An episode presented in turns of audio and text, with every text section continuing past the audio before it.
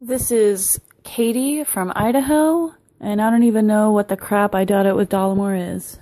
The following broadcast may contain free thinking and open-minded discussion, ideas, skepticism, and adult subject matter. Topics will be discussed using adult language, sometimes gratuitously. Get ready to move the conversation forward. This ain't your granddad's news and comment show. This is I Doubt It with Dollemore. Welcome to the show this March eleventh, twenty fifteen, episode one oh five, our first birthday episode of I Doubt It with Dollemore. I am your host, the birthday boy himself, Jesse Dollemore, and sitting across from me, sour-faced as always, is the lovely, talented, educated, yet sour, Brittany Page. I was not making a sour face. I was making a confused face because we've been using the word anniversary this whole time when we talk about the show and how it's the anniversary, and now you're calling it a birthday. Oh, I guess. So yeah, there's a difference. There's just, a difference. I'm just wondering which one. W- apparently, we decided to go with birthday. Uh, uh, no, I, I'll retract. Uh, one, the first anniversary. No, I don't know. That's weird. Anniversary. Yeah. Is it? Is that right? I don't know. Happy anniversary of ha- the podcast. Yeah. So, so actually, coincidentally enough, one year ago today, we put out our first episode. What a wild ride it's been. And we're not going to do anything weird or any retrospective or anything because we just did that with the one hundredth episode. It would be too much. It's too much celebratory behavior for me. And if you didn't see, we actually put the the one hundred episode drop celebration yeah. on YouTube. Yeah. And so, you know, if you have a favorite drop that you wanted to tell us about, um, you know, you can let us let us know. Let let us know. Yeah. I'm not good at this. Are we just finding out now one hundred episodes deep? Yeah. That you're uh not good at stuff.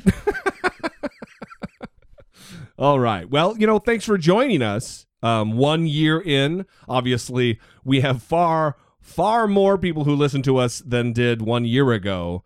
And we're thankful for every single one of you. Uh, I will treat this one hundredth birthday slash anniversary episode much like I do regular birthdays. And that is with little fanfare. So with that, we thank you for listening, for tuning in as often as you do, twice weekly, to us ramble about the news. News. With, of course, ridiculous comment. So, uh, before we get started, I want to talk about um, something that happened to Brittany and I this week that was odd, and it made me reflect upon just how similar we are. Um, well, I tell you what, here, here's what happened. Brittany and I were at Costco, which is a warehouse shopping center, Uh, outside of which they sell slices of hot dogs and, or slices of pizza and hot dogs. Also slices of hot dogs, I, I guess. guess. If you wanted to get them sliced, mm-hmm. yeah. And um, it's a weird outdoor seating area, and this was during lunchtime, the lunch hour, so it was very full. And an old old lady, and I don't mean like, yeah, it was an old bag. I mean, she's an elderly. Like, oh, shit, watch her. She might pass out and be dead mm-hmm. at any moment. Mm-hmm. And she was standing with her cart directly across from you where I would have been sitting mm-hmm. on the outdoor, like, McDonald's type table outside. Right. So I, I had, you know, procured a table. Right. And I was waiting for you to come back. And this woman just is is standing with her cart where you would be sitting. And at one point, you came over and she was like, you're going to sit next to her, right? Like, you're not going to sit across from her. You will be sitting next to her, right? Right, which we have talked about at length on this show in previous episodes about how much I hate same siding. Right. I don't like to same side because when we go out to eat together, I like to sit across from you so I can talk to you while we eat and have a, a, a time. It's, it's a nice time. Where if we're sitting next to one another, I have to crane my stupid neck and get a cramp in my neck just to talk to you while we eat. So it's not a good time. Right. So my response to her, and it, she, the way she phrased it was not really a question. it, she was telling me, you're sitting next to her. So I said, oh, uh, okay, yeah, I guess I guess I will. and and then she was kind of awkward. And then later, I think she realized how it came across and tripped all over her little frail legs trying to apologize. I wasn't telling you. I was asking you whether you were going to anyway. So we're about halfway done with our meal, and her little crotchety old man ready to fall down and die husband comes over. With hot dogs. With hot dogs. Slices of hot dogs. It's a joke. For him and his wife. Right. And so he, it's just this cute little elderly couple and the way they interacted. And but here's what really set the bar for me having the thought that we're all really the same and nothing really changes other than how wrinkly you are and how low your balls are, I guess. He he asks her, what do you want me to put on your hot dog, darling, or whatever the hell he said? Mm-hmm. And she very, very clearly and explicitly said, mustard and onions, no ketchup. Yes. And then he asked again, so no ketchup, you said? Yes, that's right. No ketchup, mustard and onions. Yes. So he waddles off to the onion dispensary area mm-hmm. and comes back with a hot dog slathered in ketchup and covered in, in onions. Mm-hmm. And she proceeds to laugh, actually, right. and says, um, I said no ketchup. And he says, no, you said ketchup. No, you said ketchup. And she's like, no, I didn't say ketchup. I said mustard. Ketchup is too sweet, and I'm like going to get sick. Like, she starts going into this long thing about how she's going to get sick. And he says, it's all the same thing. Don't worry about it. Yeah. Like, just brushing off her concerns about the fact that he didn't listen. And she says, you didn't listen. You're not listening. So as they sit down, she says, you're trying to kill me. And then proceeds to bitch more about how she she she's insistent at this point. I said mustard. I said no ketchup. And this is where it got a little weird. He starts to get angry. Or not, I mean, an old man angry. It wasn't like there was no worry about a, a violent situation. Right. But he was getting aggravated. Mm-hmm. And he goes, no, you told me twice. You told me twice you wanted ketchup. So now he's naming the number of times as though he has this crystal clear memory of what took place. Meanwhile, Brittany and I are sitting same side in it right next to one another. And they are directly in front of us, by the way. This is like an intimate situation. A tiny, I mean, the, the table is barely, it's barely big enough for two people to sit across from one another. I mean, their their foods and drinks are... They're touching the wrappers of ours. It's very, very small. Yes. It's odd that a stranger would sit across from you in this situation because... You can smell all their smells. Right. And it's old people smell. It's the smell of impending death, if you know what I mean. So we were there, party to the conversation. Mm-hmm. We witnessed the entire thing go down, and she absolutely, as I've already talked about... Said mustard. Said fucking mustard.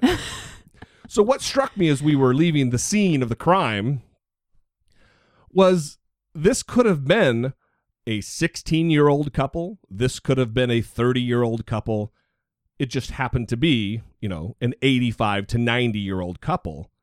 And nothing, the, the dialogue for the script that took place and, and laid itself out in front of us didn't change. It wouldn't have changed whether they were fifty or, you know, whether they're one hundred fifty. Right. It's still, you're not listening. You did something that was completely the opposite of what I asked. Right. And then not only saying no, the way I heard it was, he goes into specific detail.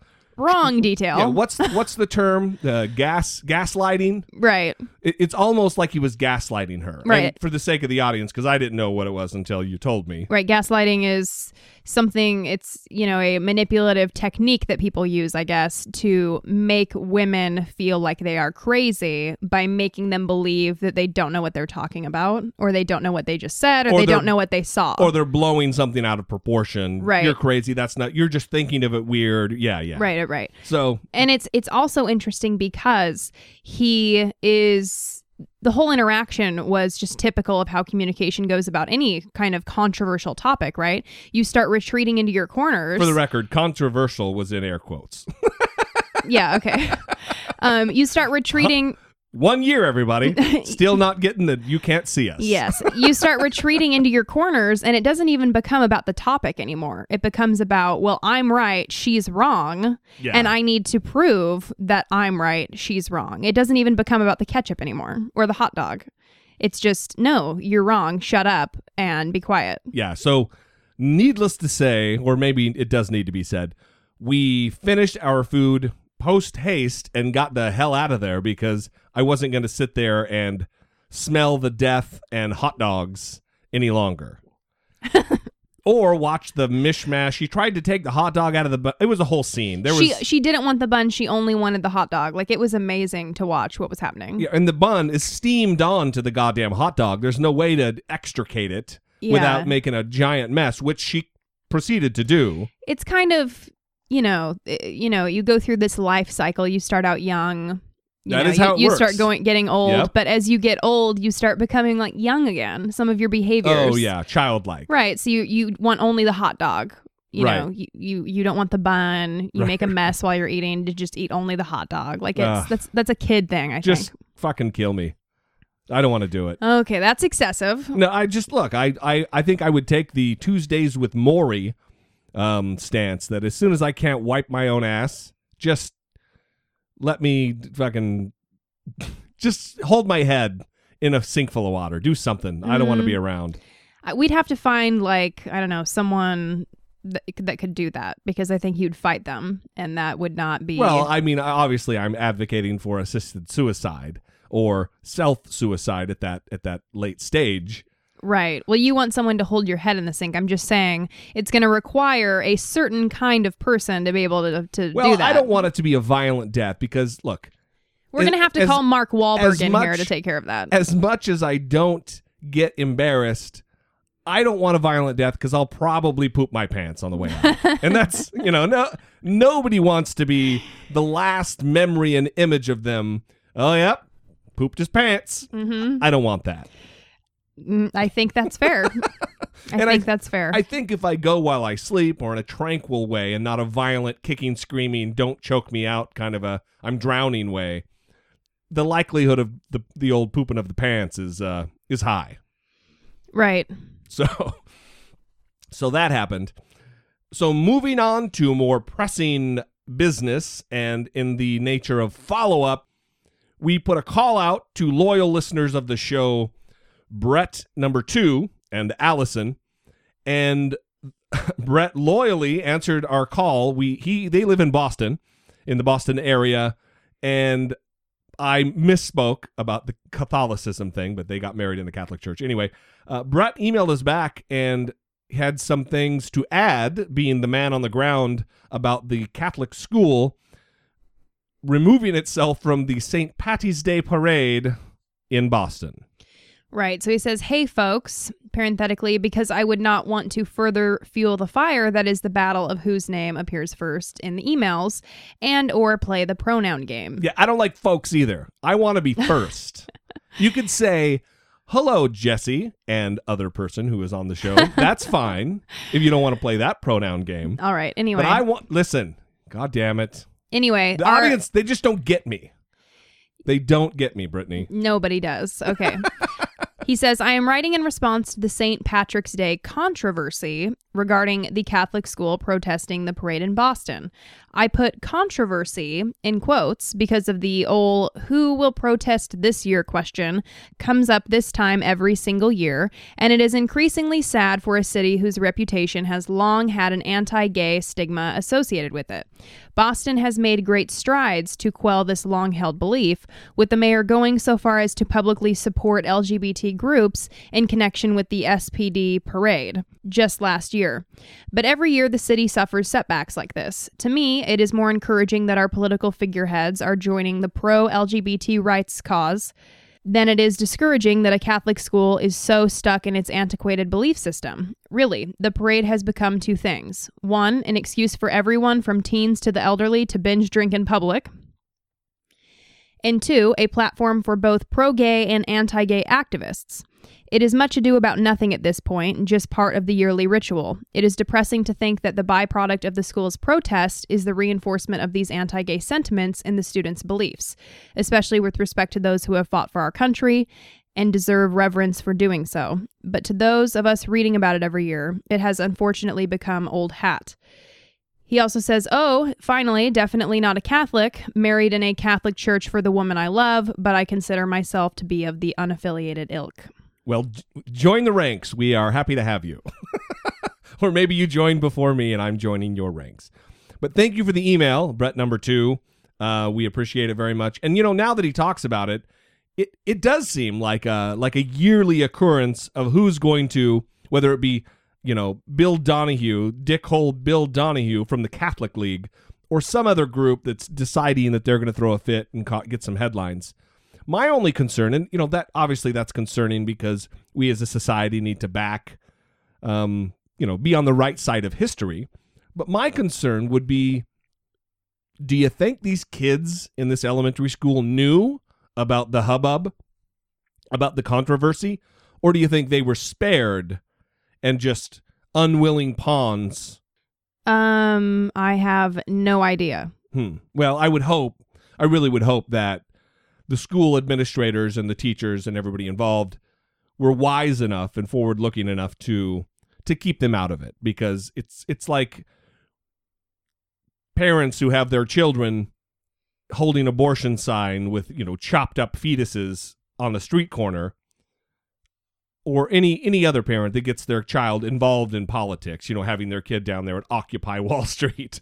It's leave the kids out of it. Yeah, I definitely agree with that. And it's especially in this kind of a thing. It's you don't want to associate, sorry, little Johnny, you're not allowed to be in the parade this year because of those damn queers. You, you know what I mean? You just don't want to associate something negative with, oh, the gays, they ruined it for you. Yeah, I also just think, I mean, it's it's almost kind of narcissistic to kind of mold your kid into exactly who you are. Yeah. Like, I'm so right about everything that I need to indoctrinate my kid into believing everything I believe. Like, yeah. Don't you want your kid, who is a separate person from you, by the way, to become who they are and, and who they want to be? And, yeah. you know, I no, mean... I laugh, I laugh because every, more people should think that way, that little Johnny is not just a carbon copy of me. This is another individual. It's another human being with his own his own mind, his own uh, free will, his own determination. It's it's not just, you know, a cookie cutter. Right. So I, I, I laugh because really more people should do that. And even people of, uh, uh, like Brett number two said, the unaffiliated ilk. I cringe, I cringe when atheists are cramming that viewpoint down their their children's throats. It, it's odd. I think it's um, cultish and weird. Yeah, I mean, they should just be open to explore different avenues, and that's the best time for that. And it, it's kind of an issue that's close to my heart, too, because as a kid, I was indoctrinated with certain beliefs, and it was hard to break free of that. Yeah, sure. And my parents were not right about... Right. Uh, anything, I guess I could say. Um, so, you know, it was hard for me to escape a lot of that. And I know how hard it can be just based on my personal experience. Sure. And I feel bad for kids that, that have to overcome it. All right. So next up, pew, pew, pew. I still need a drop. No one's come, help, helped me out with a drop here. I know. It sucks. P- Pew Research... Uh, did some some studying or gathered some data on leaving one religion for another and the people that do that. Right. More than half of the U S adult population has changed religious affiliations at least once during their lives, most before they reach the age of fifty, according to a two thousand nine Faith in Flux report by... Oh, wow. Faith in Flux. Yes. Dun, dun, dun. Yes, yes. In many cases, the move is from one major religious tradition to another, say Protestantism to Catholicism. Uh, you know, I, I have a problem with that. And I know we've talked about this a little bit. I don't think leaving one Christian flavor to another is is is the same. You know what I mean? Because that's it's still ice cream. If you go from ice cream to sherbet, That's different. To what? Sherbert. Okay. Is it sherbet or sherbert? It is most definitely sherbert with, and not an shibbet. I didn't say it was some it's Jewish holiday. It's not shit bitch or whatever you just said, okay? I wasn't sure if it was sherbert or sherbet. Mm-hmm. So I kind of... Rainbow sherbet. I thought that's what it was. Is it supposed to be sherbet? I don't know. But that's not the point. Okay. Because like Colbert, the you know. The point is... Trying to think. You interrupted me mid-sentence. I was still reading. That's, so learn to, learn to be me. That's okay? My job. So here's my thing, is going from Catholicism to Protestantism is like going from Rocky Road to Vanilla, where if you go from Catholic or Christian to Muslim, that's like going from, from ice cream to sherbet. Mm-hmm. It's not the same. You are. It's all in the religion category. Okay, I think your analogy is terrible. It is most certainly not terrible. Okay, so this is why you don't research this topic, I it's guess. Still though. Ice cream, because is what I'm saying. They're treating. Listen, Pew. If there's an opening, I can be the guy who makes the analogies no, for you no, no, to no. make it make sense to people. I got more than just ice cream analogies too. I got like automobile analogies. I've got I've got tons of them. Trust me. The amount of a- analogies I have is like the the number of stars in the seat right there. There's another analogy. Man. Okay, so... What's it like sitting across the table from someone with just so much going on? I have a migraine right now. So... Continue. So what I was saying, though, this is why you don't study it, because Pew Research is studying just any religious tran- transition. And I think that's important to note, you know, just to see kind of what the the trends are. Okay? Yeah. So while some people... Oh, and this also includes people who leave... organized religion altogether. So while some people leave their childhood religion only to return later, about forty-four percent do not currently belong to the religion in which they were raised.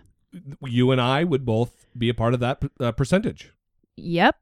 And so would my best friend and your best friend. Yeah. And their, well, not their spouses. M- no. My best friend's spouse. Mm-hmm. Yeah. Yeah. Um... But only forty-four percent. I think that's a pretty a pretty good number. Well, I think a pretty good number would be if they leave religion altogether. Okay. Not trading in one flavor of mythology. Sorry, I don't want to say flavor. Not trading one mythology for another. It's still mythology. You're still a slave to myths and lies. Anyway, go ahead. What what what more does Pew have to say? Well, that's about it, because it's just in this Wall Street Journal article about when we leave one religion for another, and they feature a narrative about identical twin brothers who grew up in a devout Baptist home, and as they grew older, um, the two brothers became two different things and different from the Baptist faith. Huh. So one is now a Roman Catholic priest, and the other is an Anglican bishop. Wow, so they both are in church. Does it say whether they were raised with a father or a mother who was in leadership position within a religion? Or is that just the nature of their monozygotic upbringing? I am not sure, but obviously one of the brothers is celibate, and then one of the brothers is married and has four kids. So yeah, they, they it, took a very different it, religious path. I get that, but one's not an engineer. And one's a Catholic priest. One's a Catholic priest, and one's, you know, part of the the, the Ang- Anglican Church. Episcopalian? What'd you say it was? Anglican Church. Huh.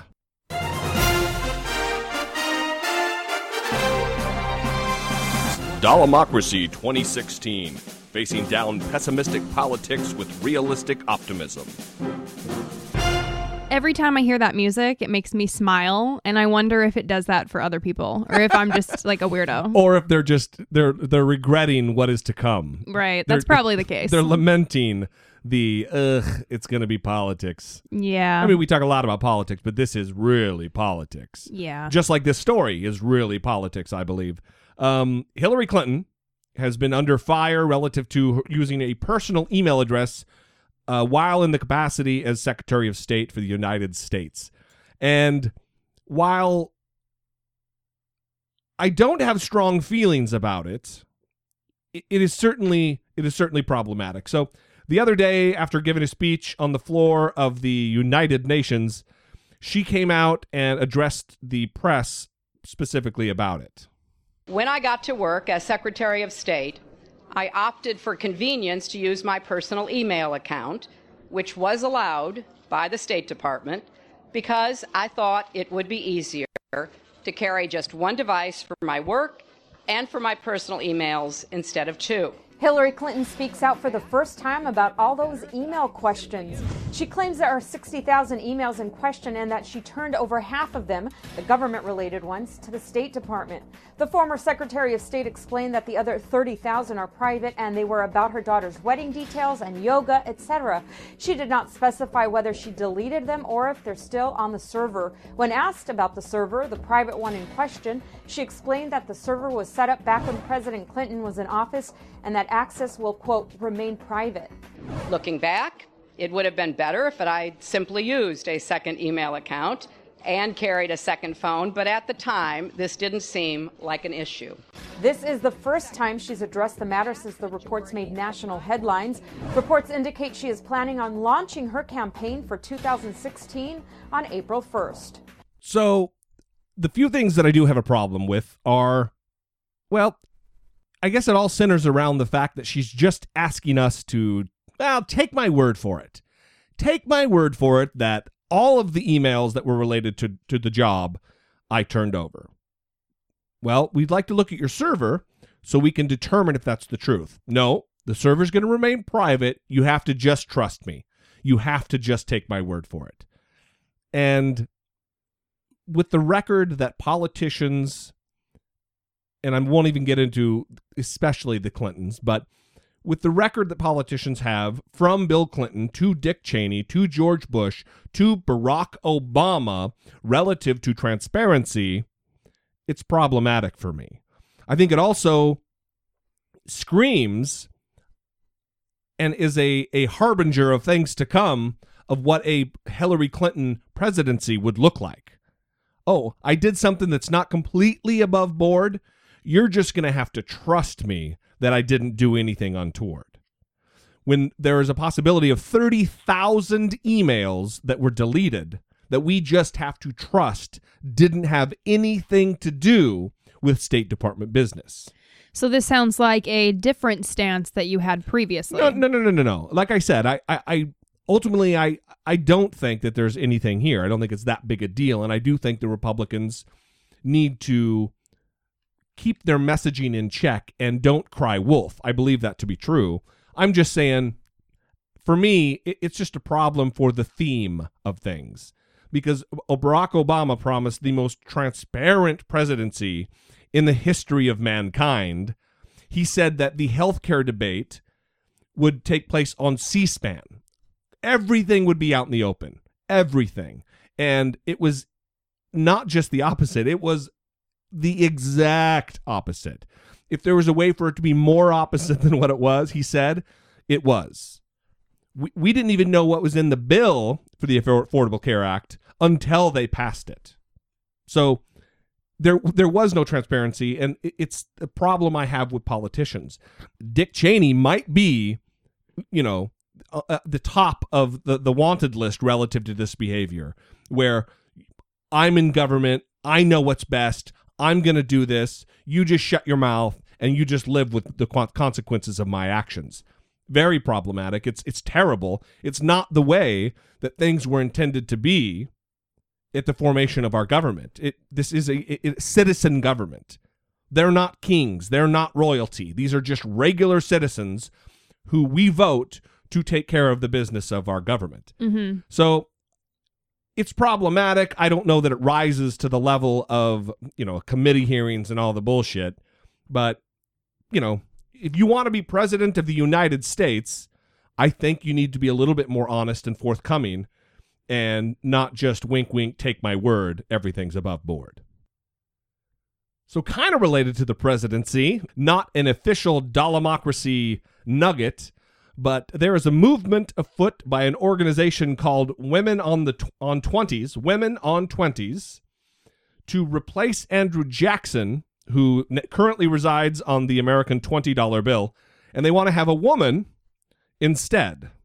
Right. So there are fifteen women that are in the running, I guess. Candidates. Right. And you can you can look this up, by the way, on Women on twenties, women on twenty s dot org. And so the first candidate is Alice Paul. I don't know who that is.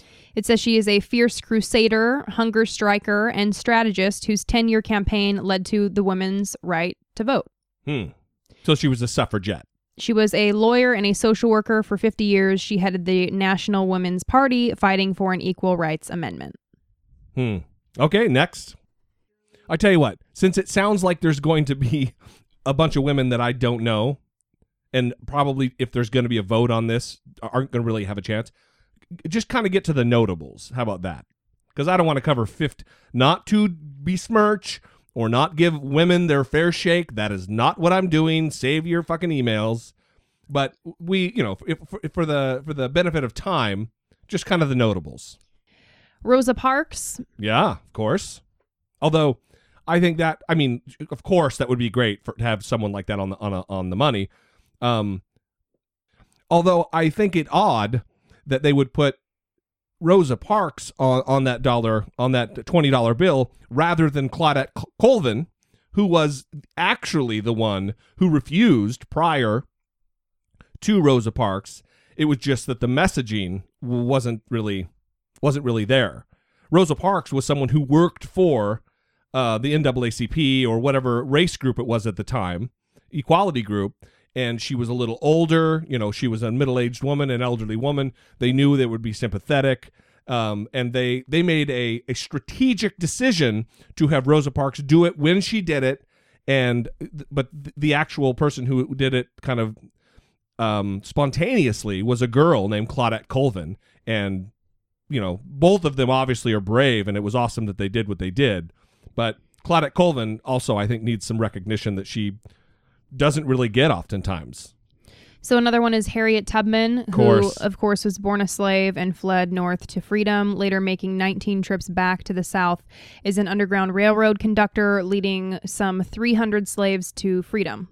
I think that would be an awesome choice. I also think that having some reminder that we, the, the scourge of slavery and human trafficking, Um, is a problem that we had to deal with. I think keeping that in the forefront and not just, oh, let's let's not talk about it, you know, like they do in Germany with with uh, the Holocaust, and no one can. There's there's a real sensitivity to that kind of stuff, and I I don't want it to go away. Obviously, it will never, but I would like it to be at the forefront that we are imperfect and we we have had to overcome obstacles and the mistakes of our past. And having uh, Harriet Tubman on uh, the twenty would be awesome. Right. So another one is Susan B. Anthony. Yeah. A leader in both the abolition and suffrage movements. She would also be good. She also used to be on the dollar coin, I believe. So she's already had her run. Well, I'm just kidding. I don't know. Yeah, I know. I don't know if they did it strategically or not, like a conspiracy theory. But the the reason they did away with that dollar coin is because it was so close to the quarter in size, and it always was getting confused. I, if I'm, if m- memory serves me correctly, that was what the deal was. So they took it out of circulation. But having her on the bill would be a good one too. I just think, you know, if if you have a choice between a white woman and a black woman, having so, you know someone of color on the money would be, you know, it's about goddamn time. Right. You know me, I'm big civil rights guy. So. Okay, so the next one is Eleanor Roosevelt, and, you know, obviously everyone know who she knows yeah. who she is. Yeah. She redefined the role of First Lady, used her newspaper column, radio, and speeches to champion civil and women's rights, often in opposition to her husband F D R's policies. Like a boss. Like a boss. Then the last one that we will cover is Elizabeth Hasselbeck. That would be great, wouldn't it? Uh-huh. Elizabeth Cady Stanton, who, of course, is called the founding genius of the women's rights movement. Yeah. All of those good choices. I, I'm, of course, there are many, many others. Um, but, we, you know, I think the criteria really should be someone who that there was fundamental transformative uh, change as a direct result of what they did, or, you know, un, unparalleled bravery and, and gumption. And I, I think my vote would still be for Harriet Tubman. Well, you can pick three and cast your vote at this website. And I just did that right now. It's currently submitting my form. Oh, nice. And I'm hoping that it will show like what the running is for people, but, oh, yeah. but I doubt that it will. So that's uh, we'll put that on the Facebook page. Obviously, we'll put that on the Facebook page, and you can cast your vote, and hopefully it catches traction. Here's the other thing that's interesting about this is Andrew Jackson, who is currently on the twenty dollar bill, was a fierce hater of paper money. He It's almost like a slap in the face, or again, something conspiratorial, to have him on on the twenty dollar bill. Huh. He he had his Secretary of Treasury uh, put forward what was called the Specie Circular, which was a policy that you couldn't buy land with paper money. You had to use gold or silver. And then further, they took the policy forward to that gold was like the the standard. And he hated, you know, the the Bank of the United States. He hated the Fed. This was a guy who wasn't a big fan of paper money. So to have him on the twenty dollar bill is, like I said, kind of a slap in the face. And it would be nice to replace him with someone who there isn't that controversy surrounding. Right. So the Brookings Institute just did a study and released some details about the number of Twitter accounts that were in support of ISIL over the course of last year. And the number of Twitter accounts is staggering. Right. So the Islamic State is the most social media savvy extremist group uh, ever of all time. So they took this opportunity to investigate the group's practices on Twitter and have come to the conclusion that there were at least forty-six thousand Islamic State supporting Twitter accounts between September twenty fourteen and December twenty fourteen. Now, listen, in the scale of how many actual Twitter accounts there are, that number's not that great. It's not that large. However, it's still fifty thousand accounts almost. Right. And they say it's possible that as many as ninety thousand were in support of the Islamic State, but not all were active at the same time. Wow. So that is a significant amount of people who are tweeting support of people that are cutting the heads off of other human beings. Yeah. I mean, that's that's a that's the size of a city. It's very frightening. And if you're trolling and doing this, please stop. Yeah. not not a funny trolling activity. Well, it's going to end up winding getting getting it's going to wind up getting someone um, in a lot of trouble. Some stupid kid, you know, like these idiot kids who make terroristic threats and call in SWAT teams um, on their video game foes. And there's this weird, very pre- prevalent um, attitude where they don't take these things seriously. They think it's just a game. Oh, it's just fun. And just I'm just playing a joke. I'm just goofing. And it's serious. You, you are maybe not giving material support to a terrorist organization, but you're certainly giving moral support. And, you know, nobody needs that. Right. So they found that the typical Islamic State tweeter was probably located in Syria or Iraq, though accounts were found as far away as Brazil, and that on average they had around a thousand followers. Three quarters had Arabic selected as their primary language, while almost one in five had selected English. While most of these accounts bore no official relation to the governance of the Islamic State, many were presumably ISIS fanboys, hmm. which is apparently a thing.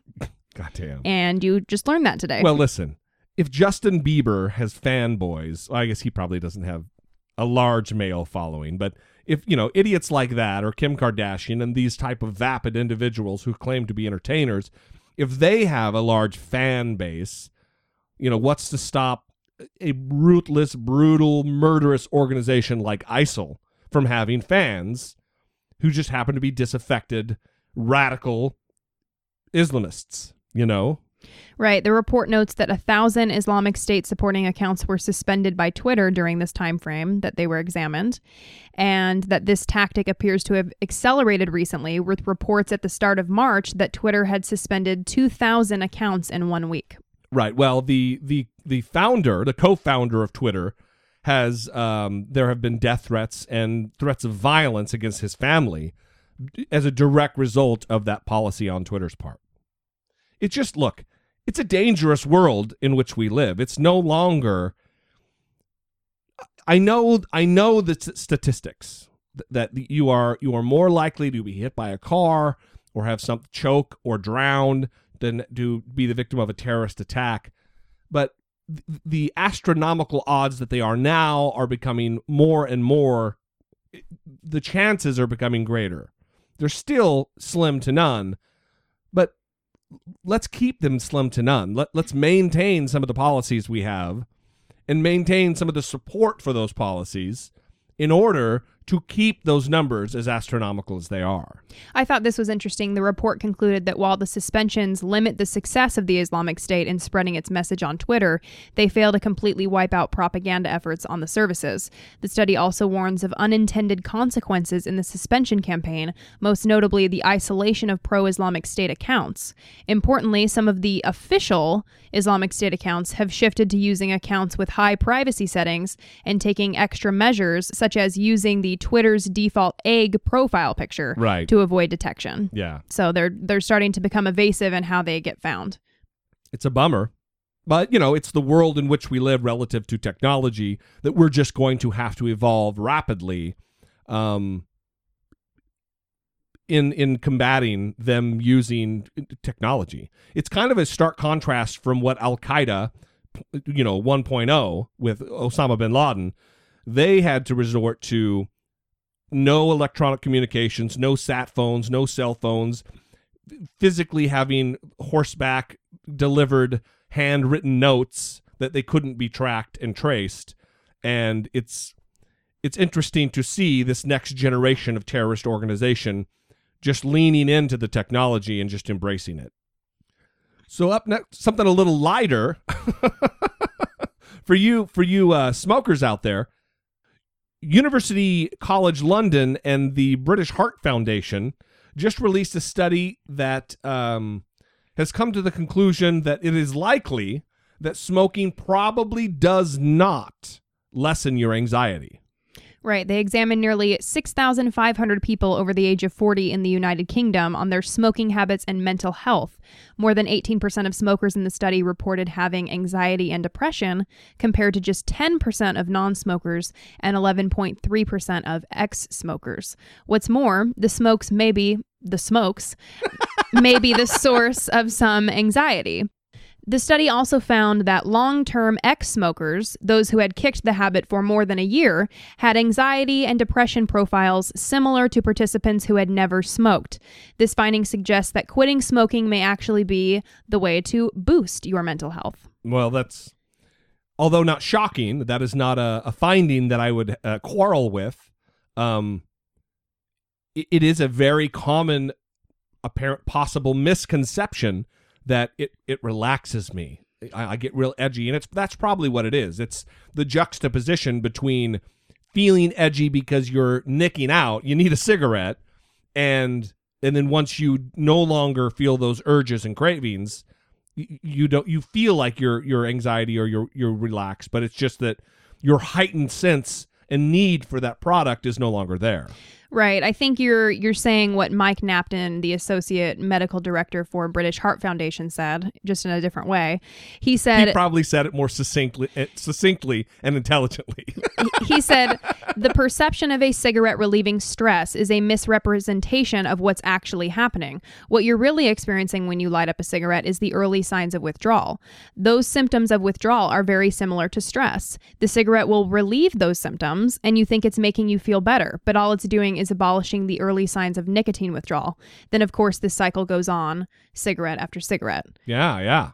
So that makes a lot of sense. So what you're saying is I'm a pretty smart guy who, you know, was able to extrapolate the data and come to a conclusion in the course of the last, you know, two minutes while you were reading. Is that what you're saying? Right, because we know for a fact that you don't read any of the articles that I send to you before we do the show.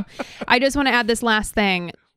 Wow, a little inside baseball there for you, folks. Right. According to according to Mike Knapton, um, a British Heart Foundation survey conducted last year found that a third of U K smokers claimed they couldn't quit the habit because they believed in the anxiety-reducing effects of smoking.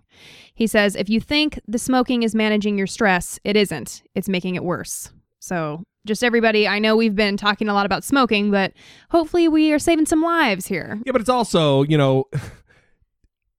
an addict will say anything in order to get the fix. They will manipulate, they will lie, they will they will steal. I mean, obviously, there's not a lot of cigarette smokers, I think, who are probably committing crimes, but there are drugs that that lead people to commit burglary and, and violent crime in order to get that fix. So it's it's not out of the realm of possibility for me that an addict, cigarette or not, whatever, is going to convince themselves that oh, I really need this because it's I can't quit because it makes me feel good.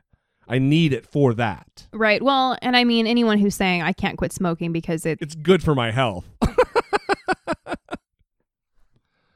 So this last week, some California tourists, American tourists, we're in we're in Italy and taking a tour of the Colosseum, the beautiful, historic wonder of the world that they were able to create this this architectural feat in ancient Rome. Two girls carved their initials into the wall, a wall, they like broke away from their tour party or something, and carved their initials into the wall of the Colosseum. And that's not even maybe the worst part of it. Then these idiots took a selfie with their initials carved into the wall and posted it. Yeah, so they are aged twenty-one and twenty-five. Their names have not been released. And they're from California, joyous. Ugh. They carved their initials, two letters, J and N, and each of these letters were about eight inches in length. And they scratched these onto a brick wall at the store at the historic Roman amphitheater, right? Colosseum. Yeah.